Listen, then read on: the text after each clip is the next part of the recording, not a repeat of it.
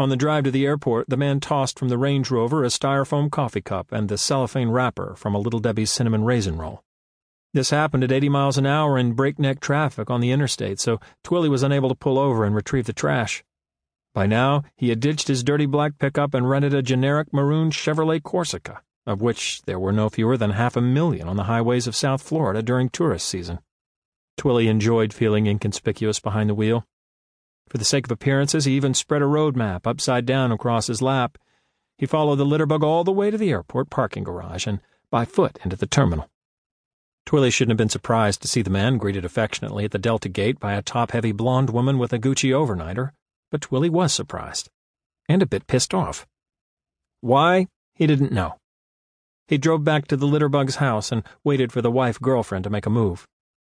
She came out, wearing a short tennis ensemble and carrying not one but three oversized rackets.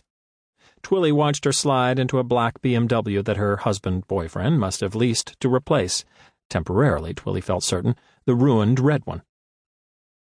After she was gone, Twilly slipped through the hedgerow into the backyard and scoped out the window jambs, which were wired for an alarm. He wasn't concerned. Based on his observations of Litterbug and wife-girlfriend, Twilly had a hunch the alarm wasn't set and sure enough, neither of them had remembered to lock the laundry room door, which Twilly nudged open. No sirens, beeps, or whistles went off.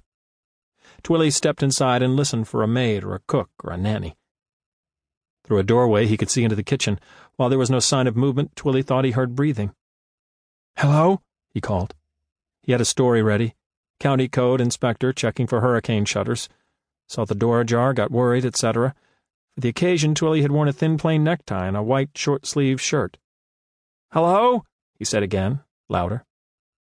An enormous jet-black dog trotted around the corner and clamped onto his right calf.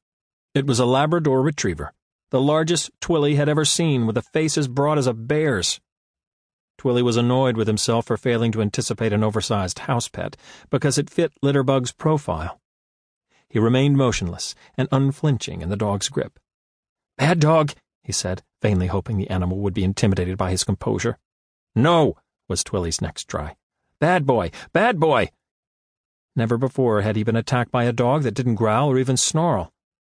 He took the Labrador by its silky ears. You made your point, now let go! The dog glanced up with no discernible hostility. Twilly expected to feel more pain, but the lab actually wasn't biting down very hard. Instead, it held on with an impassive stubbornness, as if Twilly's hide were a favored old sock. I haven't got time for games, Twilly thought. Bending over the dog, he locked both arms around its barrel-sized midsection and hoisted it clear off the tile. He suspended the dog in an upside-down hug, its ears slack, hind legs straight in the air, until it let go. When he put the dog down, it seemed more dizzy than enraged. Twilly stroked the crown of its head. Immediately, the lab thumped its tail and rolled over. In the refrigerator, Twilly found some cold cuts which he placed on a platter on the kitchen floor. Then he went prowling through the house. From a stack of unopened mail in the front hall, he determined that the litterbug's name was Palmer Stoat and that the woman was his wife, Desiderata. Twilly moved to the master bedroom to get a better sense of the relationship. The Stoats had a four-poster bed with a frilly gossamer canopy, which Twilly found excessive. On one nightstand were a novel by Anne Tyler and a stack of magazines, Town and Country, Gourmet, Vanity Fair, and Spin.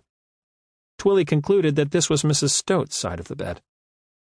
In the top drawer of the nightstand were a half-smoked joint, a tube of Vaseline, a pack of plastic hair clips, and a squeeze bottle of expensive skin moisturizer. On the other nightstand, Twilly saw no reading material of any type, a fact that jibed with his impressions of the litterbug. Neatly arranged inside the drawer were a battery-operated nose hair clipper, a loaded 38 caliber revolver, a Polaroid camera, and a stack of snapshots that appeared to have been taken by Palmer Stoat while he was having sex with his wife. Twilly found it significant that in all the photographs Stoat had one-handedly aimed the lens at his own naked body and that the most to be seen of the wife was an upraised knee or the pale hemisphere of a buttock or a tangle of auburn hair.